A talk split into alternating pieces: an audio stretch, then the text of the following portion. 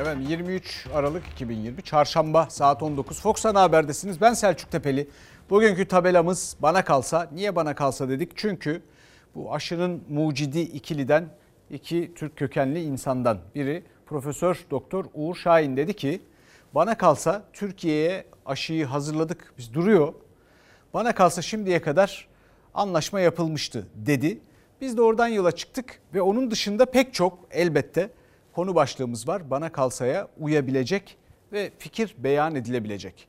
Şimdi ilk konumuz e, biliyorsunuz Sağlık Bakanımız dedi ki %85 bulaş artık evlerde oluyor.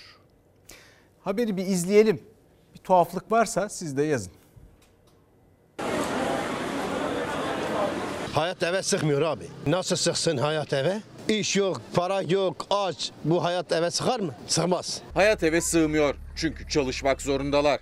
Her gün milyonlarca kişi geçim derdi için sokağa çıkıyor. Kalabalıklara karışıyor, akşam olunca eve dönüyor. Sağlık Bakanı Fahrettin Koca'nın da dikkat çektiği gibi koronavirüsün ev içinde bulaşma riski çok yüksek. Virüsün bulaşma yolları değişmeye başladı. Ev içi bulaşma oranları %85'e kadar yükseldi. Bazen hastalar öbe göbek geliyor. 4 kişi 5 kişi bir arada geliyor. Aynı soy isme sahip ve tamamına yakınında PCR yaptığımızda pozitifle karşılaşıyoruz. Vaka sayısı 20 binin altında. Can kaybı ise hala çok yüksek. 24 saatte 251 koronavirüs hastası daha yaşamını yitirdi. Vakaların azaldığı bu dönemde aile içi bulaşmalar artış gösteriyor. Her yerde tedbirlere uymalıyız. Ev içinde bulaş oranı arttı ama evin içine kendi kendine giremiyor virüs. Çalışmak zorunda olanlar, toplu taşımayı kullanması gerekenler. Yani mecburen kalabalığa karışmak zorunda olanlar ev içine taşıyorlar virüsü. Hem dışarıda hem de evde risk artıyor. Ailenin büyükleri gerçekten 65 yaş üstündekiler zaten çıkmıyorlar. Ben diyor hiç evden çıkmadım bu hastalık nasıl geldi diyor ama sorguladığınızda evden dışarı giden işte küçük oğlan, büyük kız birilerinin mutlaka dışarıyla temasta olduğu ortaya çıkıyor. Salgınla mücadelenin en önemli merkezlerinden Cerrahpaşa Tıp Fakültesi'nin dekanı Profesör Doktor Sait Gönen de aynı aileden hastaların çoğunlukta olduğunu söyledi. Çalışmak zorunda olanlara göre ise evdekileri koruyabilmek neredeyse imkansız. Çünkü hayatlarını eve sığdıramıyorlar. Paran varsa sığar tabii. Para yoksa hiçbir yere sığmaz. Otobüsler de ister istemez dolu kalabalık. Metro metrobüsler de herkes de aynı o şekilde. Gündüz gelirken minibüste geliyorum. Akşam giderken de yaklaşık 3 3 tane vasıta değiştiriyorum. Yani buradan metro, metrodan tekrar bir daha aktarma yapıyorum. Oradan eve geçiyorum. Toplu taşımada, çalışma ortamında kalabalık arttıkça risk de artıyor. İş yerinden, metrobüsten, tramvaydan, e, buralardan eve götürüyoruz. Çalışmak zorundayız. Ee, bize evde kal dedikleri zaman bize yardım etmeleri gerekiyor. Yani bu- buna ne denebilir bilmiyorum. Siz bana kalsa hayat eve sığar mı diye bir kendinize bakalım sorun. Şimdi hayat eve nasıl sığacak? E, içeride bulaşıyor, içeride durma diyorsun. E, dışarı çıkma diyorsun. Dışarı zaten hadi çıkmayalım nasıl çıkmayacağız? Çalışmak zorunda pek çok insan. Dolayısıyla eve taşıyacak virüsü. Ya nasıl olacak bu iş? Gerçekten bu insanlar bu ülkede yaşıyor mu? Bu sözleri edenler hayat eve sığar filan gibi. Şimdi hayat eve sığmıyor dedik ya. Başından beri kaç aydır söylüyorum. Sığmaz kardeşim. Hayat eve sığmaz. Niye? E çünkü bakın bir izleyicimiz demiş ki yasaklarla olmaz zengin ülkeler gibi vatandaş 11 milyar dolar 11 milyar dolar e, de- dolar destek verip tam kapanma ile olur. Nasıl olacak? O para var mı? Yani bana kalsa o parayı bulmak o kadar zor değil. Ama e, Türkiye'de bulunamadığı için çalışmak zorundayız. Çalışıyoruz. Sonra Sağlık Bakanımız bizi e, şöyle iteleyerek diyor ki evde çok bulaştırıyorsunuz. Dışarı çıkmayın. Ya nasıl çıkmayacağız peki? Dışarıdan alıp virüsü içeri getirmeyin diyorlar. E nasıl? Çalışmak zorunda insanlar ya. Ya bunu anlama imkan yok. Bu arada İstanbul'un bazı semtlerinde kilometre karede 80 bin insan yaşıyor. Ya Çinliler bu kadar yoğun kilometre karede insanı yaşatıyor mu? Mesela ondan emin değilim. Nasıl olacak bilmiyorum. Göreceğiz. Bu arada da bir aşıya ihtiyacımız var. Dünya biliyorsunuz aşılanıyor. Biz aşı bekliyoruz. Bugünkü bilim kurulu toplantısı kıymetli Sağlık Bakanı'nın da katılımıyla gerçekleşecekti. Ertelendi yarına. Muhtemelen bir aşı müjdesiyle karşımıza çıkacaklar. Göreceğiz. Fakat aşı müjdesiyle, o patırdıyla herkes bu arada bir şeyi atlayacak. Bizim henüz yeterli aşımız yok. Yani biz ümit ediyoruz, hala pazarlık ediyoruz. Fakat bu arada Profesör Doktor Uğur Şahin. Bu e, biliyorsunuz e, şu anda dünyadaki en popüler aşılardan bir tanesinin iki kaşifinden bir tanesi. Biri. E, bununla ilgili de diyor ki bana kalsa çoktan imzalar atılmıştı. Türkiye'nin aşısını biz kenara ayırdık. Ya bu imzalar peki niçin atılmadı? Buradaki mesele nedir? Herhalde yarın bunu da bize açıklarlar. Aşı orada duruyorsa, Türkiye'ye yetecek kadar ayrılmışsa bu imzalar niçin atılmamıştır? İşte şeffaflık bunu gerektirir. Bunu sormak bizim hakkımız, cevaplamak da sizin göreviniz. Yarın bekliyoruz bakalım ne cevap verecekler. Bilim insanımızın Türkiye konusunda bir hassasiyetinin olduğu, bu hassasiyeti yerine getirmek konusunda da bir irade gösterebileceğini ifade eden bir cümle bu. Biz Türkiye ile aylardır görüşüyoruz. Bana kalsa çoktan imzalar atılmış olurdu. O gönüllülük, o istekliliğe hangi ölçülerde cevap verildi verilmedi bilmiyoruz. Fiyatta mı anlaşılmadı, sayıda mı anlaşılmadı? Sebebi belli değil ama Almanya'da Türk bilim insanlarının geliştirdiği aşı için hala imza atılmadı. Oysa tüm umutlar aşıda. BioNTech Pfizer aşısını geliştiren Profesör Doktor Uğur Şahin anlaşmada son aşamaya gelindiğini söyledi. Bana kalsa çoktan imzalar atılmış olurdu dedi. Biz Türkiye ile aylardır görüşüyoruz. Bana kalsa çoktan imzalar atılmış olurdu. Şu an ama son aşamalardayız ve bütün dileğim aşının Türkiye'ye de gitmesi için bu yıl içinde imzaların atılması. Bizim bu süreçte nereden bulabiliyorsak, ne kadar bulabiliyorsak, kaça bulabiliyorsak almamız gerekiyor. Çünkü bu bir salgın, bir küresel salgın. Hürriyet'in Almanca haber sitesine konuşan Profesör Doktor Uğur Şahin, Türkiye için yeterli dozu depoladıklarını, imza için beklediklerini anlattı. O aşı Avrupa'da ücretsiz uygulanıyor. Ancak Türkiye'de ücretli olacak. Üstelik Alman aşısı daha gelmeden Türkiye'de uygulanacak KDV oranı belli oldu. Cumhurbaşkanı kararıyla eczanede satılacak aşıların vergisi %1 olarak belirlendi. Sağlık Bakanlığı bir buçuk iki ay önce bir açıklama yaptı. Çin'den gelecek inaktif aşıların ücretsiz verileceğini, BioNTech'ten alınacak aşıların da 1 milyon civarında olduğunu, bunların da eczanelerden verileceği. Eczanelerden verilecekse tabii ücretli verilecek diye düşünüyorum. Buna bir KDV de koyup devlet buradan bir girdi çıktıdan bir gelir elde etmek istiyor olabilir. Biz ne tür aşılar olursa olsun bunların ücretli olmasını doğru bulmuyoruz. Ücretsiz olmalı. Bu bir salgın. Gözlerse Alman aşısından önce ücretsiz uygulanacak Çin aşısında 3 milyon doz Türkiye'ye gelmek üzere. 3 ay içinde de 50 milyon doza ulaşılması hedefleniyor. 11 Aralık'ta gelecekti aşı. 25 Aralık, şimdi Ocak olacağı ifade ediliyor. Orada da bürokratik bir takım sıkıntılar olduğu söyleniyor. 50 milyon aşı yeterli değil. Türk Eczacıları Birliği Başkanı Erdoğan Çolak'a göre 25 milyon kişinin aşılanması salgının kontrol altına alınmasına yetmeyecek. Herkesin, toplumun bütün kesimlerin aşılanması gerekiyor.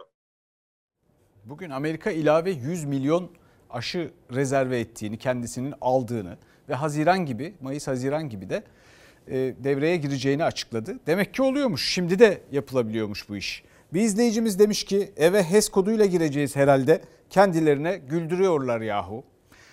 Evde HES kodu kontrolünü kim yapacak? Bence şimdiden düşünmeye başlasanız iyi olur. Salgının başından beri e, o kadar emek sarf edip o kadar riske girip en ön saflarda bizim için mücadele eden bir grup insan var ki biliyorsunuz sağlık çalışanlarını ne e, riskler alıyorlar, ne kadar çaba sarf ediyorlar hepimiz görüyoruz, izliyoruz.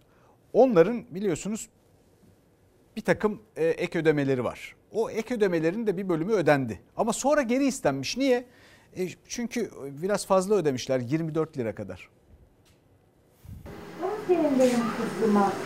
Tamam. Haksız zenginleşme vurgusuyla bu arkadaşlarımıza COVID kapsamında verilen ek ödemeler geri isteniyor faiziyle birlikte isteniyor ödemedikleri takdirde. Koronavirüsle canla başla mücadele eden sağlık çalışanları aylardır ya ek ödeme alamıyor ya da ödemeler çok düşük yapılıyor. Şartlarının iyileştirilmesini beklerken bazı sağlıkçılara borç çıkarıldı. Sağlık Emekçileri Sendikası'nın iddiasına göre Ankara'daki şehir hastanesinde hesap hatası nedeniyle ödenmiş olan paranın bir kısmı geri istendi.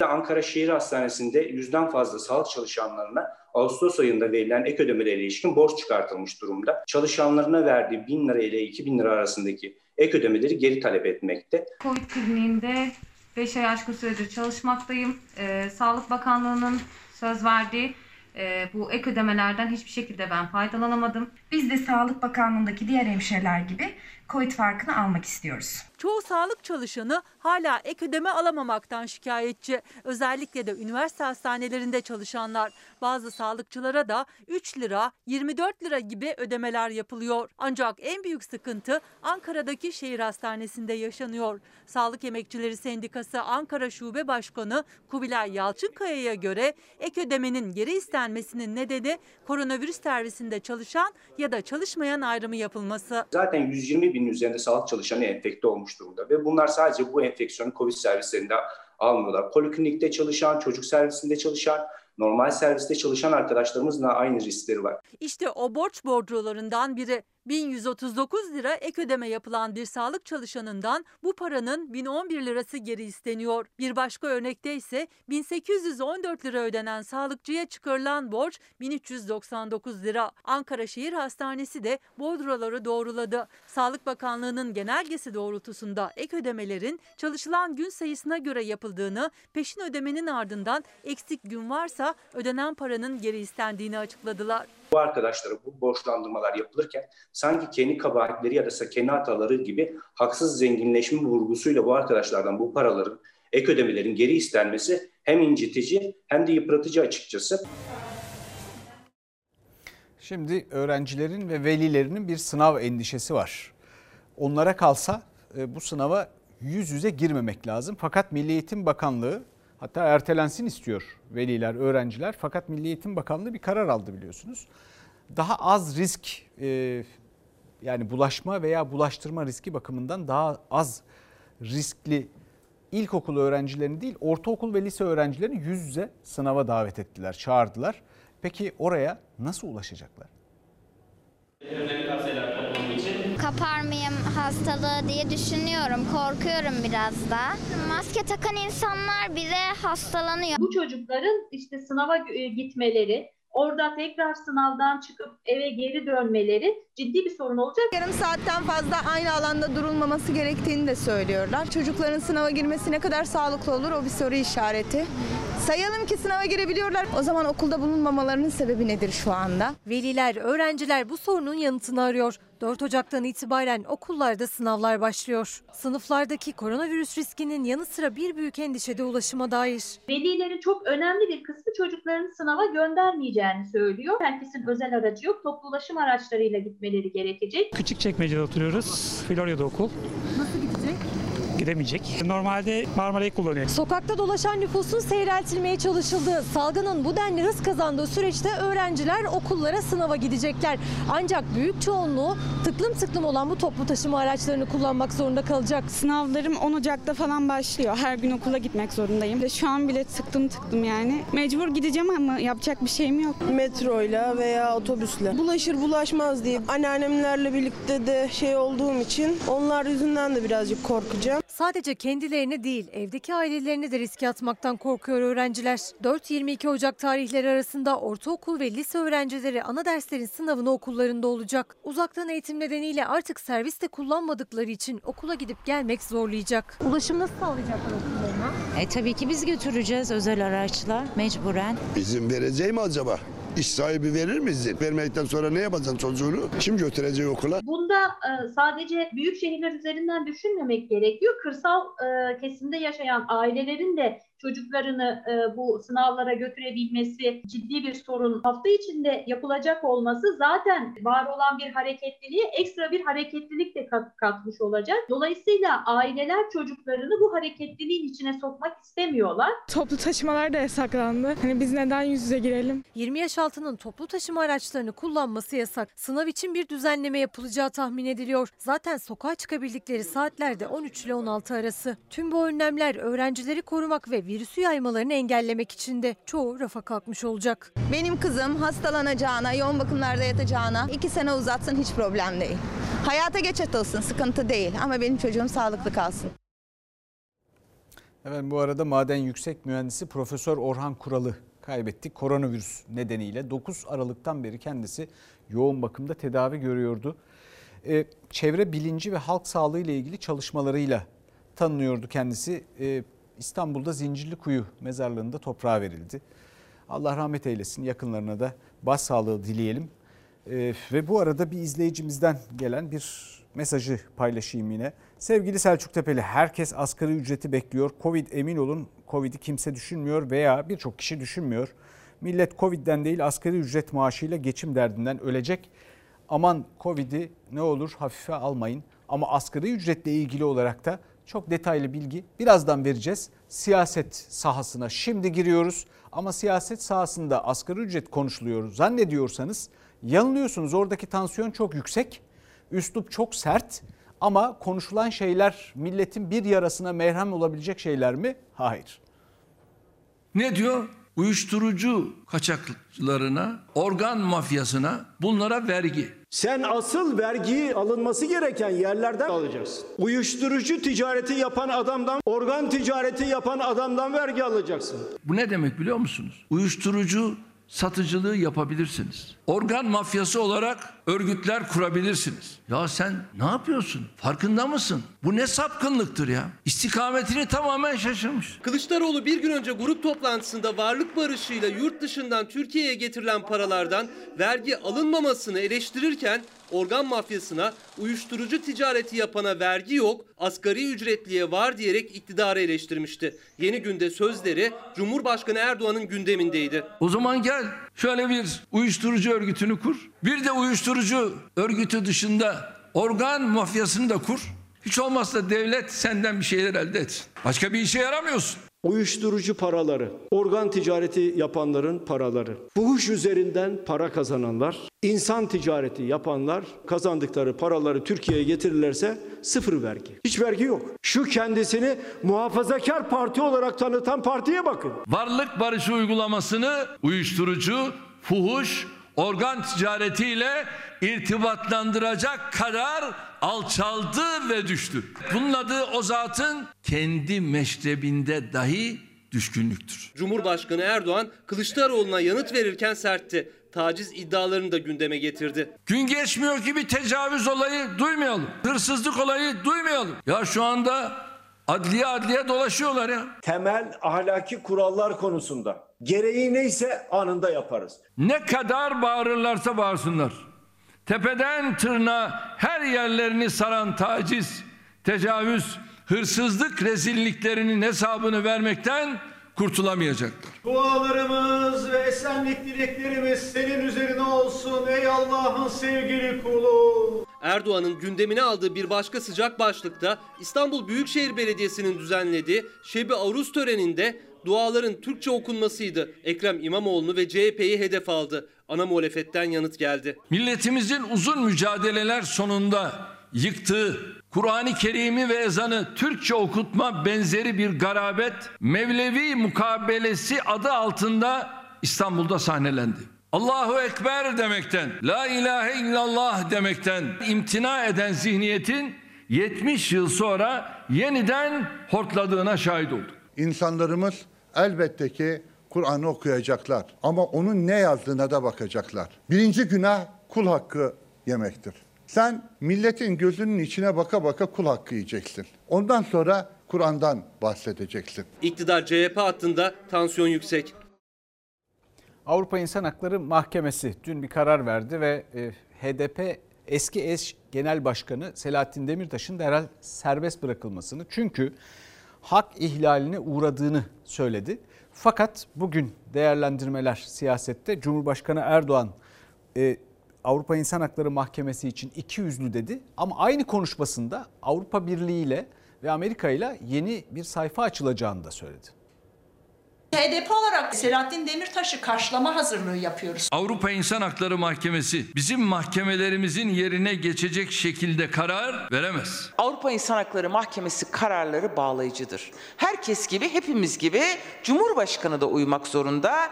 Avrupa İnsan Hakları Mahkemesi bu kararı iç hukuk yolları tüketilmeden alarak istisnai bir uygulama yapmıştır. Tamamıyla bu adımlar siyasidir.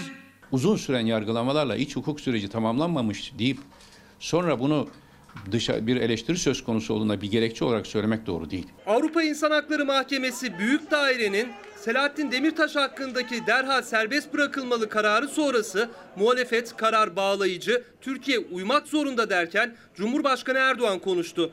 Ahim'i eleştirdi. Demirtaş için bir kez daha terörist ve katil ifadesini kullandı. Bu şahıs bölücü terör örgütünün emriyle onlarca kişinin ölümüne yol açtığı için milletimizin gözünde de suçludur. Kobani'nin katili budur. Diyarbakır'daki 53 tane gencin, yavrumuzun katili budur. Ey ahim sen anlamasan da biz anlatmaya devam edeceğiz. Erdoğan o konuşmasıyla elimdeki anayasadan tarif ederek söylüyorum. Şu anda baktım 3 maddeyi kafadan ihlal etti. Anayasa 38 masumiyet karinesi. Anayasa 103 yemin. 138 mahkemelere talimat veriyor. Ayın Büyük Dairesi ikiye karşı 15 oyla 4 yıldır tutuklu olan Selahattin Demirtaş için ağır hak ihlaline uğradığına hükmetti. Siyasi nedenlerle tutuklu bulunduğunu ve tahliye edilmesi gerektiğini söyledi. Uluslararası sözleşmelerin altına Türkiye olarak imza attıysanız bu kararlara uymak zorundasınız. Ahim şu anda böyle bir teröristi savunmanın arkasında olduğunu bilmelidir. Yasaları tanışma- tanımayan, uluslararası sözleşmeleri beni ilgilendirmiyor diyen bir lider dünyanın neresinde olursa olsun diktatördür. Terör örgütünün şiddet eylemini kınamamayı teröre destek olarak kabul eden bir mahkemenin 6-8 Ekim 2014'te 39 vatandaşımızın hünharca katledilmesiyle sonuçlanan bir eylemin baş sorumlusunun tahliyesini istemiş olması resmen çifte standarttır hatta iki yüzlülüktür. Hem diyeceğiz ki biz Avrupa ile birlikte yürüyeceğiz. Öbür taraftan da dönüp diyeceğiz ki Avrupa Birliği'nin belli kurumlarının almış olduğu kararlara da itibar etmeyeceğiz. Muhalefet Türkiye'nin Ahim Sözleşmesi'ndeki imzasını hatırlattı. Cumhurbaşkanının vurgusu çarpıcıydı. Bunca çifte standarda ve riyakarlığa daha fazla tahammül etmek mecburiyetinde olmadığımızın da bilinmesini isterim. Yani bu e, ülkeyi yönetenler hakikaten her gün sabah uyandıklarında sıfırdan başlıyorlar gibi geliyor bana. Çünkü ondan önceki günler hatta aynı gün içinde söyledikleri bazı şeyler birbiriyle çelişiyor gibi görünse bile hiç kimse bundan hiçbir şekilde rahatsızlık duymuyor. Çok tuhaf bir şey bu. Garip bir şey yani. Şimdi mesela Avrupa Birliği ile Temel Karamollaoğlu da söyledi. Bir kere daha tekrar etmek istemiyorum ama artık girdik lafa ediyorum. Şimdi Avrupa Birliği ile yürüyeceğiz biz. Tamam yürüyeceğiz. Avrupa Birliği'nin bir takım kurumları var. O kurumlardan bazılarına ayar vereceğiz. Biz sizi dinlemiyoruz diyeceğiz. Sonra yürümeye devam edeceğiz. Bu arada da onları eleştireceğiz ama eleştirirken de ülkede bir takım yerel mahkemeler hatta polisler ya da işte ne bileyim işte hükümet sözcüleri ya da grup başkan vekilleri ya da valiler ya da kimse Anayasa Mahkemesi kararlarını tanımayacak. Sonra iç hukuk, iç hukuk yolları tüketildi tüketilmedi tartışması yapacağız. Ya gerçekten inanamıyorum yani. Bunların her birini nasıl denkleştireceğiz? Ya bu işlerin bana kalırı, bana kalsası falan yoktur. Şöyle bir mesele vardır. Bunlar bir takım fikirler olabilirler. Sizin fikrinizdir, onun fikridir filan. Ama bu arada gerçek tektir. O yüzden de benim gerçeğim, senin gerçeğin yoktur. Biz biraz bunun üstüne odaklanırsak galiba daha hızlı yol alabiliriz. Şimdi bir başka konu, benzer bir konu. HDP'nin kapatılıp kapatılmaması polemiği. Böyle bir polemik var. Yürüyüp gidiyor, sürüp gidiyor. Cumhur İttifakı'nın içinde bir tartışma vardı biliyorsunuz. Şimdi AK Parti sözcüsü Ömer Çelik dedi ki biz kapatmaya karşıyız. Zaten kapatmaların önünü kesen biziz parti olarak. Buna dedi başka modeller bulunabilir. Parti kapatmaların zorlaştırılması sivil siyaseti güçlendirmek bakımından aslında bizim getirdiğimiz bir düzenlemedir. MHP liderinin HDP kapatılmalı çağrısına karşı AK Parti'den yeni açıklama.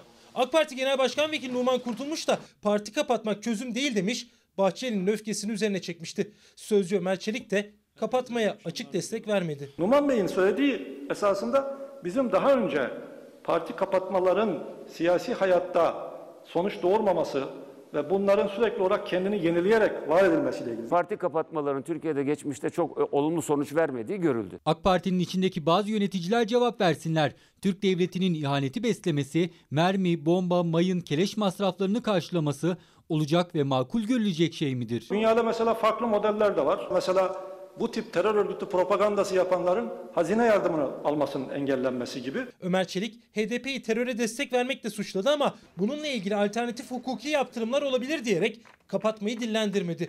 Cumhur İttifakı içinde bir HDP anlaşmazlığı mı var yorumlarına da karşı çıktı. Sayın Bahçeli'nin de zaten söylediği bunlara müsaade edilmemesi gerektiği. Cumhur İttifakı içerisinde farklı bir yaklaşım yok. Bununla ilgili MYK'da bir tartışma yapılmadı. Bu konuda en çok bizim ağzımız yandı. Parti kapatmayı AK Parti zorlaştırdı. Bu bizim kararımız zaten. Parti kapatmak yerine kişiler üzerinden bir ceza verilecekse verilmelidir. Ömer Çelik MYK'da Bahçeli'nin HDP kapatılsın önerisi konuşulmadı dedi ama Hürriyet gazetesinin haberine göre konuşuldu.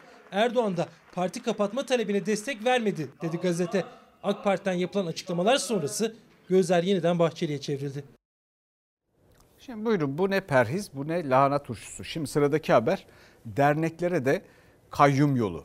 Hem de derneklere kayyum atama yetkisi öyle bir gerekçeyle veriliyor ki bir soruşturma dahi açılsa soruşturma kim hakkında açıldıysa oraya o mevkiye, makama neyse görevlinin yerine bir kayyum atama yetkisi veriliyor. Neyle veriliyor bu? Bir torba yasayla. Şimdi bana kalsa yani bundan sonra eğer bir düzenleme yapılırsa anayasa filan bu torba yasa denen şeyi bir kere yasaklamak lazım bir kere bu ülkede. Bu torba yasanın adı ne? Kitle imha silahlarının yayılmasının finansmanının önlenmesine ilişkin kanun teklifi. Yani bunun arkasına ekleniyor bu. bu. Torbaların içinde neler geldi neler geçti. Neler geldi neler geçti. Bu e, uygulama bu arada da parti kapatmaların önünü biz kestik. Dolayısıyla Türkiye'yi ileri taşıdık diyen partiden geliyor. Mafya ittifakının getirdiği sistem artık tüm dernek ve vakıfları, STK'ları tek bir imzayla kapatabilme yetkisine sahip olacak. Kayyum atanabilecek. Kanun başlığı kitle imha silahlarına finansmanın engellenmesi olarak lanse edilse de içerik son derece tehlikeli. Meclise kitle imha silahlarının yayılmasının finansmanının önlenmesi başlıklı kanun teklifi geldi. Ancak torba yasa içinde derneklerle ilgili çok kritik düzenleme var. Derneklere kayyum atamalarının önünü açacak düzenleme. Muhalefet tepkili. Derneklerden bir kişi suçla ilgili bir araştırmaya tabi olduğunda kayyum atayabilecekler. Yani hukukun sonucunu beklemeyecekler. Çoklu baro sisteminde yapıldığı gibi aynı çalışmayı Türk Tabipler Birliği ve diğer meslek odalarında da yapmak durumundayız. Cumhurbaşkanı Erdoğan çoklu baro düzenlemesi gibi dernek ve meslek örgütlerinin yapılarının değiştirilmesi için de Ekim ayında açıklama yapmıştı. AK Parti'nin meclise getirdiği kanun teklifine göre bir dernek yöneticisi hakkında soruşturma açılırsa mahkeme kararı beklenmeden İçişleri Bakanlığı o kişiyi görevden alabilecek, yerine kayyum atayabilecek. İstemedikleri belediyelere istedikleri suçu isnat ederek kayyum atıyorlar. Şimdi dernekler de kontrol altında tutulabilsin diye İçişleri Bakanı kayyum atayabilecek. Ümit ediyorum ki bu konuda atılacak adımlar bu yardım kuruluşlarını kendi hizmetlerini yapmakta sıkıntıya sokmaz. Muhalefet, iktidar muhalif dernekleri baskı altına almak için bu düzenlemeyi getirdi diyor. Bakın bütün bu birkaç son birkaç haberde görülen nedir? Bu ülke Isparta'dan, Malatya'dan, efendim İstanbul'un dar gelirli semtlerinden insanları aldı. Bu ülkeyi yöneten insanlar haline getirdi. Cumhuriyete, demokrasiye borçluyuz bunu. Fakat kendi yollarını açan bu cumhuriyet, demokrasi yolunu başkalarına kapatmak istiyorlar. Öyle anlaşılıyor. Bu o kadar büyük bir hata ki. Bu milleti gerçekten anlamadıklarının göstergesi. Şimdi geçelim bir referans tartışması var. Bu referans tartışması da karmaşık bir tartışma. Ee, önemli de bir tepki çekti muhalefetten. Çünkü e, biliyorsunuz Osman Öcalan bir dönem terör örgütü liderliği ile biliniyor. Onunla ilgili e, bir tartışma var. Tartışmada bir röportaj vermiş bir gazeteciye ve orada demiş ki Cumhurbaşkanı danışmanlarından biriyle görüştüm. Şimdi muhalefet soruyor diyor ki kim bu danışman? hükümetten de şöyle bir yanıt geliyor. E, yani e, referansları bir terör örgütü mensubunun söylediyse diyecek bir şey yok. Yani referansları önemli o referanslara bakmayın. Ya işin tuhaf tarafı şu sanki yerel seçimden önce o bahsi geçen referans devletin ya da hükümetin televizyonuna çıkarılmamış gibi. Barız Ekrem İmamoğlu Terörist başı Abdullah Öcalan'ın kardeşi Osman Öcalan TRT'de yayınlanan röportajıyla ilgili yaptığı açıklamada TRT'deki konuşması için teklifin TRT'den geldiğini ve son dönemde Cumhurbaşkanı danışmanıyla uzun bir görüşme yaptığını ifade etti. terör örgüt üyeleriyle görüşüldüğü iddiasını da örgüt üyelerinin ne dediğine bakmayacaksınız. Bu ülkenin seçilmiş iradesi Recep Tayyip Erdoğan ne demiş? Yargı makamları ne demiş? Meşru siyaset içerisinde olanlar ne demiş? Buna bakmak lazım. Muhalefet terörist Osman Öcalan'ın yakın zamanda bir cumhurbaşkanı danışmanı ile görüştüğüm açıklamasını meclis tutanaklarına da geçirdi. AK Parti teröristin sözünü referans alıyorsunuz deyince muhalefet İstanbul seçimlerinin yenilenmesinden iki gün önce Osman Öcalan'ın TRT'ye çıkarılmasını hatırlattı. Cumhurbaşkanlığı olarak kırmızı bültenle aranan bir terörist ile neden görüşüldüğü, kimin görüştüğü kamuoyunun malumu değildir. İktidar Partisi'nden açıklama bekliyoruz. Sözünün yorumlanmasını istedikleri kişi kim?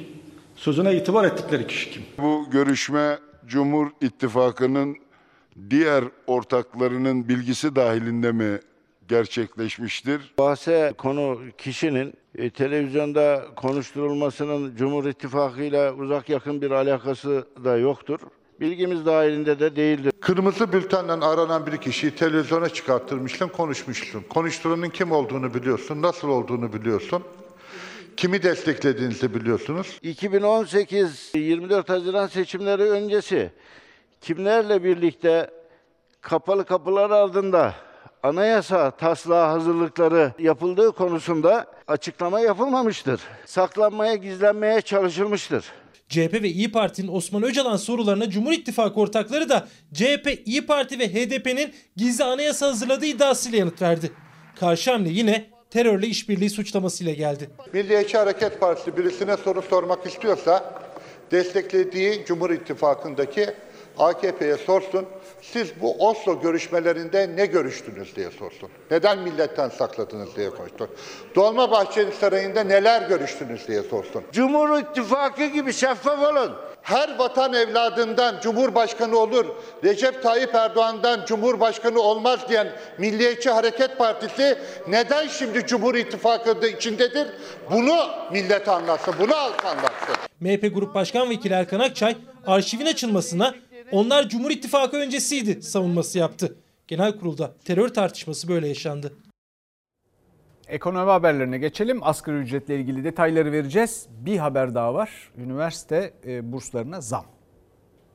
Üniversite öğrencilerimize bir müjde vermek istiyorum. Lisansta 550'den 650 liraya, 1100 lira olan yüksek lisansı da 1300 liraya, doktora ise 1950 liraya çıkarmış oluyoruz. Cumhurbaşkanı Erdoğan burs ve kredilerdeki artışı müjde olarak duyurdu ama milyonlarca asgari ücretlinin beklediği müjdeye dair bir cümle kurmadı. Gönlünüzden geçen rakam nedir sorusuna görüşmeler belli bir yere gelince cevap vereceğiz dedi. Muhalefetin ise gündemi asgari ücret. TÜİK 40 milyon kişinin 2792 lira almasını yeterli görüyor. Açlık ve tokluktan bahsediyoruz. İşin güçlüğü ayrı bir konu. Siz bir defa önce herkesin karnının doymasını teminat altına almakla mükellefsiniz. Asgari ücret görüşmelerinde artık son düzeye girilirken ücret artışı ne olacak milyonların gözü iktidara çevrilmişken Türkiye İstatistik Kurumu da yeni asgari ücreti hesapladı.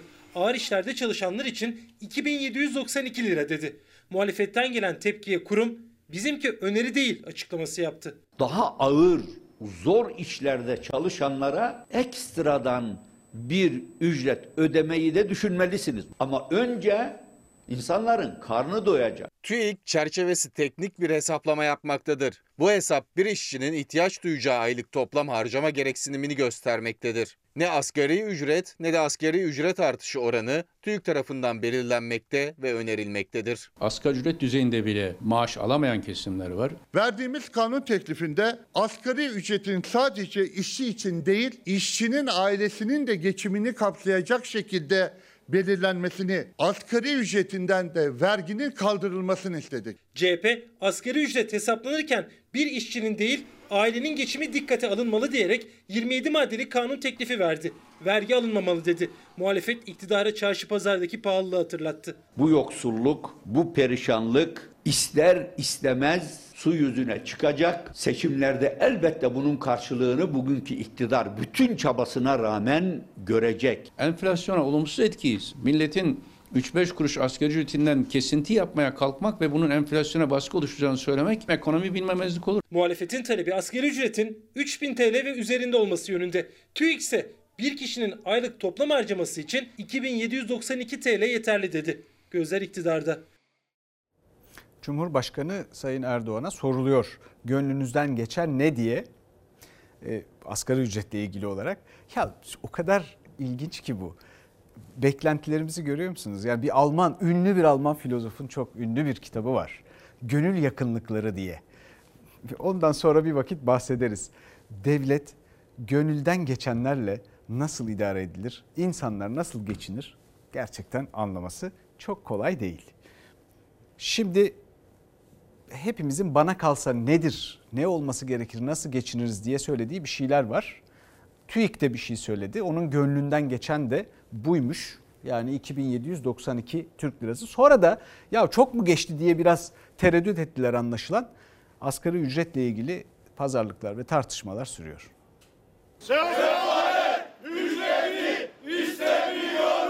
Devletin kendi kurumu TÜİK bir işçinin geçinmesi için gerekli asgari tutar 2792 liradır dedi. Buradan soruyoruz. Bu mu adaletiniz? Kendi hesabınızı siz yapsanız asgari ücretliye ne kadar verirsiniz? Normalde bugün adam gibi bir nefes aldığım iki kişilik bir çocuğu olan bir kişinin 4500-5000 lira evine girmesi lazım. Asgari ücret görüşmeleri sürüyor. Yaklaşık 10 milyon çalışanın gözü yeni yıl zammında. Disk 3800 liralık asgari ücret talebini yenilemek için sokaktaydı. TÜİK'in 2792 lira olarak duyurduğu daha sonra da öneri değil tespit dediği rakam da diskin gündemindeydi. TÜİK'in bir işçi üzerinden hesapladığı 2792 lira rakamı disk olarak bizim önerdiğimiz bir işçinin ailesiyle birlikte geçinmesi gereken ücret olan 3800 liranın da teyit edilmesi anlamına gelmektedir. Aslında TÜİK'in hesapladığı rakam asgari ücretin ne kadar düşük olduğunun bir itirafı diske göre. Çünkü bir işçinin ihtiyaç duyduğu aylık para mevcut asgari ücretin %20 üstünde. Ancak sendikalar tek çalışana göre değil, ailesi de düşünülerek zammın hesaplanmasını istiyor. İşçiler hakkını aldığı zaman hiçbir ülke batmaz. Hiçbir ülkenin ekonomisi işçi hakkını aldığı için batmamıştır. Asgari ücretli nefesini tuttu çünkü bir yıl boyunca geçinmesi gereken rakamın belirlenmesini bekliyor. TÜİK 2792 lira yeter diyor. Sendikalar itiraz ediyor ancak elbette ki en doğru hesabı asgari ücretli yapıyor. Çünkü o parayla nasıl geçinilebileceğini bir tek yaşayan yani geçinmeye çalışan biliyor. Kira 1700 veriyorum. Elektrik faturası, doğalgaz, su faturası onlarda en az 500'ü buluyor. Ev masrafları onlar da 300-400'ü buluyor. Borcunuz var mı? Borcum var. 50 bin kredi çekmiştim. Daha hala duruyor. Taksitlerimi ödeyemiyorum. Gıdaya 400 lira yani günlük 13 lira bile ayrılsa asgari ücretin yaklaşık 300 lira üstünü buluyor giderler. Mecburen borçlanıyor asgari ücretli İhsan Şimşek de milyonlarca asgari ücretliden biri işini yükünü sırtında taşıyor. Geçim yükü de ekleniyor üzerine. O da geçinebileceği bir maaş istiyor. Ekmek alsan 4 lira 2 ekmek ayda e, 3 kere 4 12 120 lira yapar. 600-700 lira cep telefonu ıvır zıvır çocuk okulu üniversiteye gidiyor. Elektrik, su, doğalgaz 600, 1000, 1100, 1200 lira sadece de kafadan gider var. Ev kirası 1500, 1600 en kötü yerde. Elektrik, su, doğalgaz aşağı yukarı 600, 700 lira. Bu sistemde 2700, 2800 lira sürünme değil, Yok olma. İnsanca yaşamak istiyoruz. Efendim İstanbul'da taksi, minibüs ve dolmuş ücretlerine %11 zam yapıldı. Zammın arkasında UKOME var. Biliyorsunuz sık sık duyuyorsunuz taksi sayısı arttırılsın deyince hayır diyorlar. Minibüsler de devreye girsin onlar da 3-5 kuruş para kazansın bu taşımacılıkta taksicilik yapsın ona da hayır. Ama zam ona evet. Ee, artık bu karara göre taksilerde açılış ücreti 5 liradan 5, 5 lira 55 kuruşa e, yükseldi. Minibüslerde ise en kısa mesafe 2 lira 75 kuruş oldu. Efendim bir başka akıl yakan soruya geçelim. yani çok ilginç bana kalsa diye verebileceğim çok cevap var. Bir izleyelim haber önce. Türkiye'de tarım e, dışa bağımlı mı değil mi? Ülkede her şey ithalat gelmeye başladı. Çiftçi ağlıyor. Görmüyor musunuz bunu? Türkiye ithalat da yapan ama buna karşılık net ihracat fazlası veren bir ülke. Bu yıl Cumhuriyet tarihinde en büyük fazlayı verdik. Mercimeğin ana vatanı ülkemiz iken bugün yalnızca ilk 9 ayında 375 bin ton yurt dışından mercimek getirir hale düştüysek bunu oturup herkesin düşünmesi lazım. Muhalefet Türkiye tarım ürünlerinde her geçen gün daha da dışa bağımlı hale geliyor derken Tarım Bakanı Bekir Pakdemirli bunu bir kez daha reddetti. Habertürk gazetesinden Nagihan Alçı'ya verdiği röportajda Türkiye'nin hiçbir zaman kendisine yeten ülke olmadığına ilişkin sözlerine karşı CHP arşivi açtı. Biz de dünyada kendi kendimize yeten 7 ülkeden biriydik diye bir laf dolanıp duruyor. Bakın bu bir efsaneden ibarettir. Cumhuriyet tarihinde böyle bir şey olmadı ve şu anda da yok. 10 Haziran 2020 tarihinde bakan yaptığı bir açıklamada Türkiye'nin kendi kendine yeten bir ülke olduğunu söyledi. Türkiye kendi kendine yetersiz bir ülke değil, kendi kendine yeterli bir ülkedir. Bakan masal anlatmaya da devam ediyor ve Türkiye'yi şu anda dışarıya muhtaç etmiş durumdalar. 1980'lere kadar Türkiye'nin hemen hemen hiç ithalatı yoktu. 2002'de 66.4 milyon insan dışarıya muhtaç olmadan yaşamını sürdürdü ve karnını doyurdu. Muhalefet tarım eleştirisinde sıkça Hollanda örneğini kullanıyor. Küçük bir ülke ama dünyaya tarım ürünleri ihraç ediyor diyerek Tarım Bakanı'nın Hollanda tepkisine de CHP ses yükseltti. Hollanda çok büyük bir ithalatçıdır ama siz hiç muhalefetin Hollanda vay tarımda bu kadar ithalat yaptın diyerek siyaset ürettiğini gördünüz mü? Hollanda'da bir santimetre kare boş alan var mı? Bir plansız üretim yapıyor mu? Tarım Bakanı ile muhalefetin karşı karşıya geldiği yeni günde yurt dışından ithal edilecek pirinç ve çeltikteki gümrük vergilerinin düşürüldüğü resmi gazetede yayımlandı. Çeltik ithalatında %34 olan gümrük vergisi %5'e, pirinçte %45'lik oran %15'e çekildi. Bir ihtiyaç bir gereklilik yok diyorsanız ki bakan diyor bunu. Neden o zaman ısrarla gümrükleri bugün aşağı yukarı sıfır noktasına getirdiniz. Evet madem her şey yolunda niye devlet bu yoklukta alacağı vergiden vazgeçiyor? Bir ayarsızlık yoksa eğer. Şimdi e, bir dakikada bana kalsa diyeceğiz bu tarımla ilgili olarak. SMA'lı bebekleri ve anne babalarının yüzünü bir miktar güldürecek bir haber var sırada. İlacın ülkemize girişi için izin verildi. Tüm bebekler için e, yurt dışı ilaç kullanım listesine eklendi. Bu dava Sevgi Hanım doğmuş doğacak tüm bebeklerin davasıydı. İşte o karar sadece Muhammed Yiğit için değil tüm SMA tip 1 hastası bebekler için umut oldu. Baba Fikri Tezcan'ın çabasıyla Sosyal Güvenlik Kurumu'nun ödemediği, yurt dışı ilaç listesine dahi almadığı 2,5 milyon dolarlık gen tedavisi ilacı o listeye alındı. Artık mahkeme kararıyla Sağlık Bakanlığı Türkiye İlaç ve Tıbbi Cihaz Kurumu'nun yurt dışı ilaç listesinin en başında. Gen tedavisi ilacı hala SGK'nın geri ödeme listesinde değil ama en azından aileler bebekleri için umut olacak o ilacı kendi imkanlarıyla yurt dışından getirtebilecek. Hem 11. İdare Mahkemesi hem de Bölge İdare Mahkemesi hem Muhammed Yiğit'in hem de SMA'lı bebeklerin lehine karar verdi. Tüm SMA'lı bebeklerin uçmasına gerek yok. İlacı uçuralım, ilaç gelsin. Bizim ülkemizde daha iyi doktorlarımız var. Evladımı buradan Amerika'ya götürmek yerine bizim ülkemizdeki hastanelerde tedavi olmasını istedik. Fikri Tezcan SMA hastası oğlu için çıktı yola. Muhammed Yiğit'in tek umudu Amerika'da 2,5 milyon dolara mal olan gen tedavisiydi. Baba Tezcan firmayla görüşüp ilacı 730 bin dolardan Türkiye'ye getirmek için anlaştı ama bu kez karşısına bürokratik engeller çıktı. İlaç yurt dışı listesinde bile yoktu. Aile bunun üzerine ilacın bedelini ödeyip Türkiye'ye getirtebilmek için dava açtı. İlacın ülkemize girişine izin verildi. Bundan sonraki süreçte TİCK kurumu, SGK ve Sağlık Bakanlığı itiraz ettiler. İlacın faydası gen tedavisiyle iyileşen çocukların yer aldığı bilimsel makalelerle ortaya konuldu. Sağlık Bakanlığı'nın itirazları reddedildi. Bakanlık ve Tıbbi Cihaz Kurumu bu karara karşı itiraz ettiler üst mahkemeye. Üst mahkemede tüm itirazlarını bundan yaklaşık 10 gün önce reddetti. Kurumda genelinde bir karar alarak sadece evladımda değil genelinde alarak şu an bütün ailelere bayram havası yaşatıyor. İlaç yurt dışı ilaç listesine eklendi. Yani parasını ödeyip ilacı getirtebilecek aileler yurt dışında uygulanmasına ek masrafa gerek kalmayacak. Ancak SMA'lı aileler asıl mutluluğu SGK ilacı geri ödeme kapsamına alınca yaşayacak. Şimdilik 2,5 milyon dolarlık maliyet üçte birine indi. Sağlık Bakanlığı girişimde bulunup o ilaçları tüm çocuklar için getirmeye karar verirse pazarlık masasına oturulup ilaçların çok daha ucuza gelmesi sağlanabilir. İdarenin hamlesine göre konuyla ilgili girişimlere devam ettireceğiz. Siz ne hissediyorsunuz baba olarak? Ben çok mutluyum. Özellikle hukukun üstünlüğünü görmekten e, gerçekten çok mutlu oldum. Kısa bir ara efendim şimdi. Efendim tarımda bana kalsa ne yapmak lazım? Bununla ilgili 15 madde var önümde. Bunları oturdum çalıştım hazırladım.